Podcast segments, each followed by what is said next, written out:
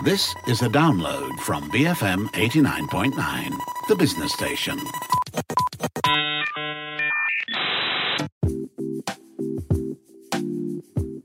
Good morning and welcome to a special edition of Resource Center, the show where we discuss the tools and techniques that you need to be at the forefront of the ever evolving world of business. This is Rich Bradbury.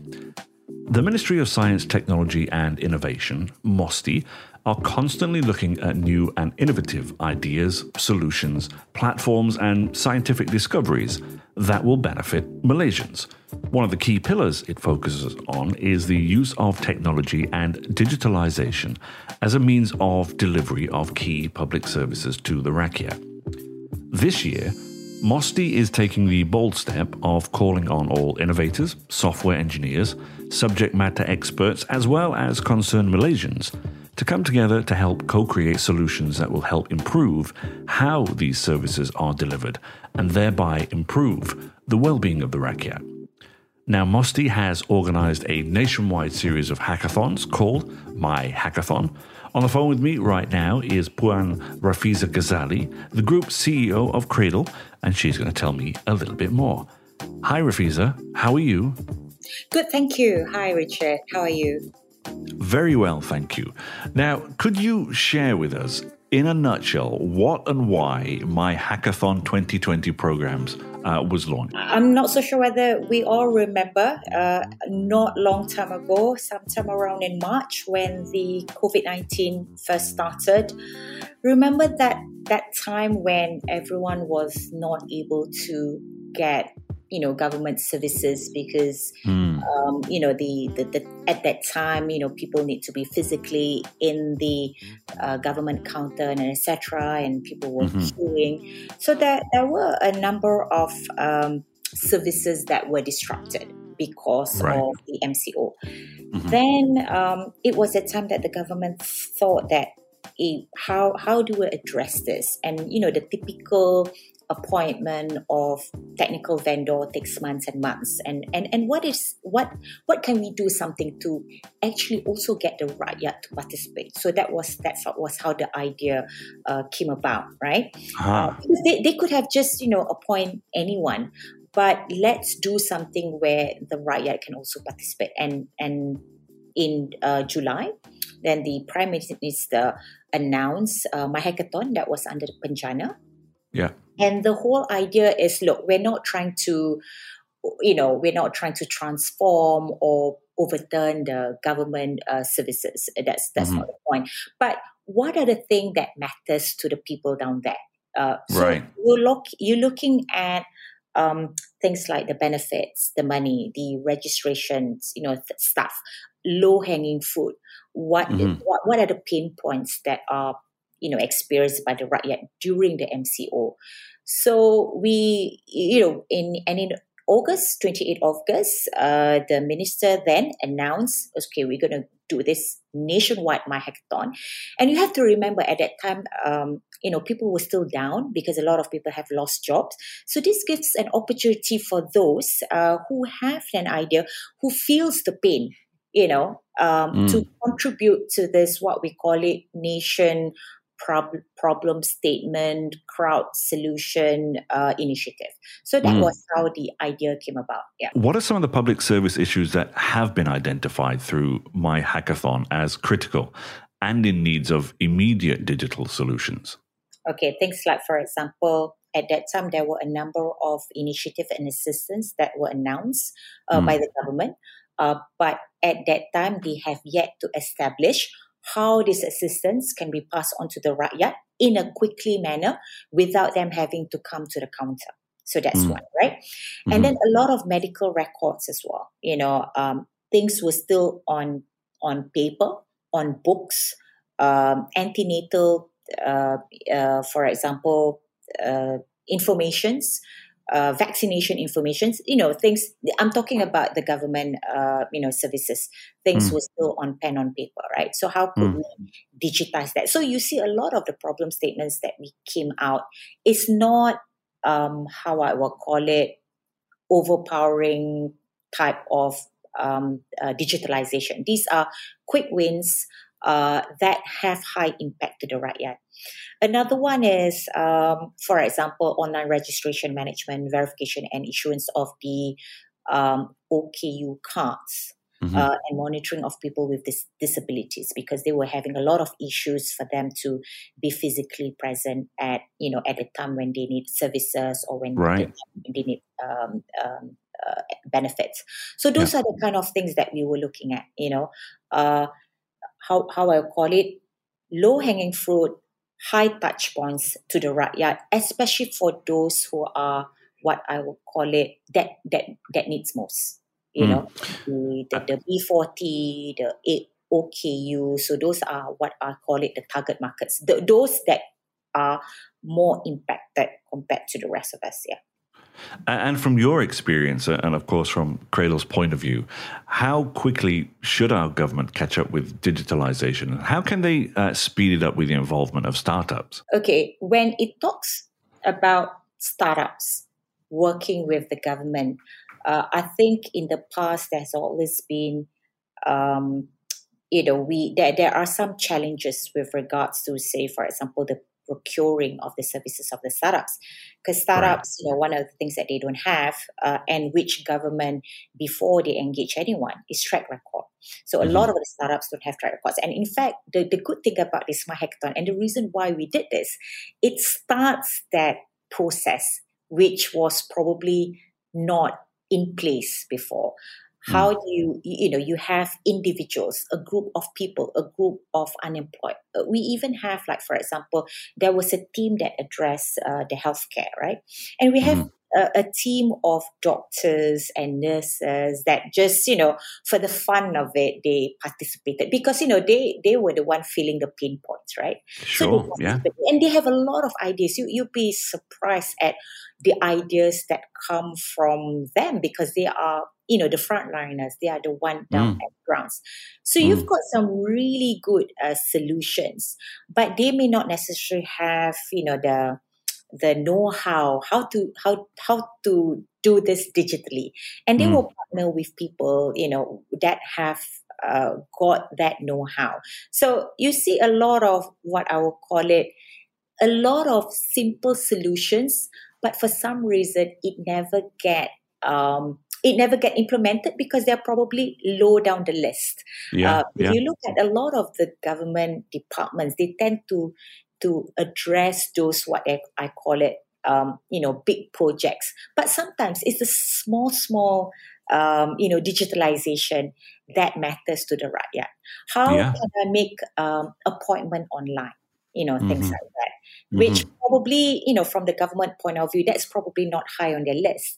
So, and this is the reason why you know, we proposed to the Ministry of Finance uh, then is that you should uh, involve um, you know the partnership with the startups because startups the way how uh, they were developed it's to address problem statements yeah yeah so yeah. address problem statements okay how can we how can we address this so so that's the reason why we suggest hey why don't you get the startups or individual or aspiring startups uh, to help you to solve these problems which will probably not be a high priority for them. 2022 obviously is approaching very quickly. What are some of the challenges uh, uh, do you think that are awaiting entrepreneurs, uh, entrepreneurial leadership? And what are the immediate challenges faced by local startups in growing and scaling their businesses to the outside market? So now that they have, for example, because when they when they do their project deployment, they were doing it with a specific host ministry right? Now, different ministries, they have their own, what I would call it, uh, priority list of what are the things that they want to do. So just because I give you an example again, like uh, Neuon AI with their Road Plus uh, management system, just because they are able to deploy that in Sarawak, that doesn't mean that they are able to deploy that, you know, with the other states. So these are some of the things that that we are working with them, so that um, you know because like a lot of other people uh, and it's natural they want to see wh- what have you done so far so we can share the success stories to the other states, and hopefully that can get the buy-in of uh, of the other states. So that's one example, right? Number two, as usual, is the money, is the budget, budget allocation. Now that they have done, for example, uh, I, I give you an example. Uh, one of the solution is to maintain a, a digital record of antenatal. They have an app so for all the mothers, so that the mothers they can go to any government clinic. So they've already got that record um, you know, in in in an app, right? Now, what we have done uh, up to this year, we have, say, for example, we have tested that with five government clinics and they've already accepted, right? Now, how do we scale that? How do we get the rest of the government clinics to also accept that? So these are some of the because you know, in order for you, it's it's not something that you have to tell all the government clinics that they need to use the system because each of them they've got their own yeah their own methods right so it's not it's not so easy so it's not it's not something that and and plus you know this comes from ministry of science technology and innovation. So for something like that that needs to come from that particular ministry right? So those are some of the things that and and again a lot of the times when we want to scale up to other jurisdiction the first thing that they ask who's going to fund this? Right? So that's also another issue. And funding as you know things are still difficult. It's also prioritizing uh, funding. Each ministry they've got their top I don't know, top 10, top 15 projects, you know, this could be, you know, number 89 or something like that, you know. So, and, and when, and, and when you have that, the urgency is, you know, the, the, the, the speed, the urgency, also that's going to be a challenge to the startups because the startups, they don't have the luxury to wait for the next 18 months. Bigger companies, they can. They have that holding power, right? They can, they can sort of delay and KIV some of their project deployment in the next year or so. But for the startups, every week counts. If they're not, you know, if say we we give them two hundred fifty thousand, right? So they've employed, say for example, six four engineers. They don't have the luxury of, oh, by the way, we can hire you, but the project can only start next year. So those are some of the challenges that we have. So what do they do? Then. They can't be waiting for the next 16 months. So, you know, and, and we saw some of these, some of our uh, uh, hackathon startups. They, they're, they're, they're, they're quite, um, they're very creative. They said, okay, since we can't start this because we've got some issues and stuff like that, delays, we're going to do that with the private sector. Uh, along with the government's efforts to achieve greater national development, as outlined in the 12th Malaysia Plan 2021 2025, what are some of Cradle's plans to empower the startup ecosystem in 2022? Okay. Oh, I, I love that question because this is something that I've been wanting to share with uh, everyone. Um, as you know, recently, uh, the budget 2022, the government announced 20 million allocation uh, to Cradle called My Startup Initiative. So, as you can see, um, as we all know, starting a, a startup, especially at the early stage, it's not just about giving them money. And that's something that, you know, Cradle has been doing for the last 18 years or so. We are more known as a funding agency. People right. come to Cradle because they want to give grants. So one of the things that you know we shared with the government, look, it's not just about giving money but we want to build them into global, potential global um, startups. And you need to mm-hmm. start them from young. So, you know, looking at, say, for example, an education system, primary school, right? You need to have the right foundation. And that will give them a better chance for them to scale. Because if you don't have the foundation right, if you don't equip the founders and the founders mm. teams, mm with the right skills, with the right tools, you know, at the beginning, then they're going to be struggling, you know, when they want to try to scale. So that's what Cradle has been empowered to do from next year onwards. So we've been given the 20 million allocation. That 20 million is in addition to our grant allocation, which is under RMK 12. Mm. Right, so this is an addition uh, allocation. So our grant uh, programs is still going to continue. So this twenty million, what we're going to do, we're going to give them what we call it, intervention, capacity building, build the founders so that they are resilient founders, so that they're better prepared when there's, mm. say, for example, another crisis. That's what we found. A lot of our startups, when COVID uh, 19 happened, they struggled. They struggled mentally. They struggled yeah. with respect to keeping their startups together because you know perhaps they don't have enough cash runway uh, to to hold on to, uh, to their business even for you know three months.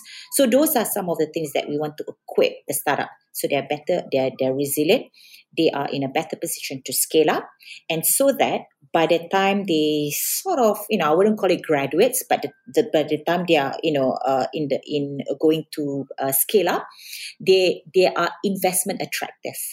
You know, so gotcha. a lot yeah. of things that we we always question when the startups comes to us is that is your solution able to scale up beyond Malaysia, beyond mm. Kuala Lumpur? You know, mm. how easy it is.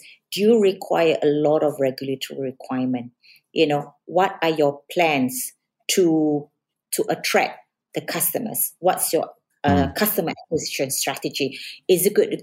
Is it going to cost more? Is it going to erode your margin? So those are some of the things. If you don't address at the beginning, then they will struggle later. So this is like like we are not lacking how I would call it good innovative technology startups. We've got a lot of them.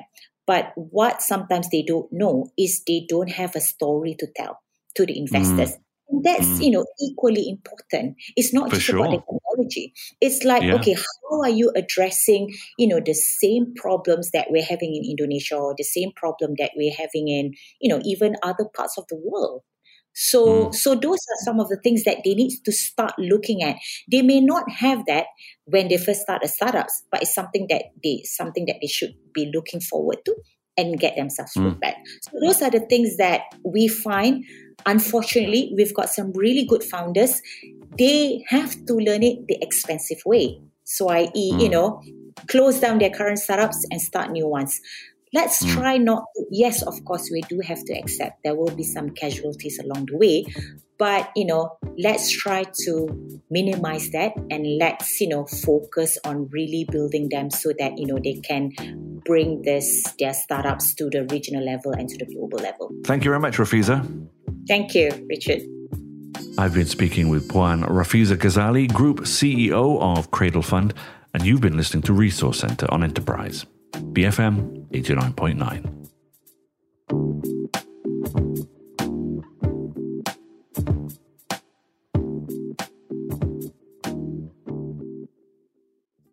Thank you for listening to this podcast. To find more great interviews, go to bfm.my or find us on iTunes. BFM 89.9, the business station.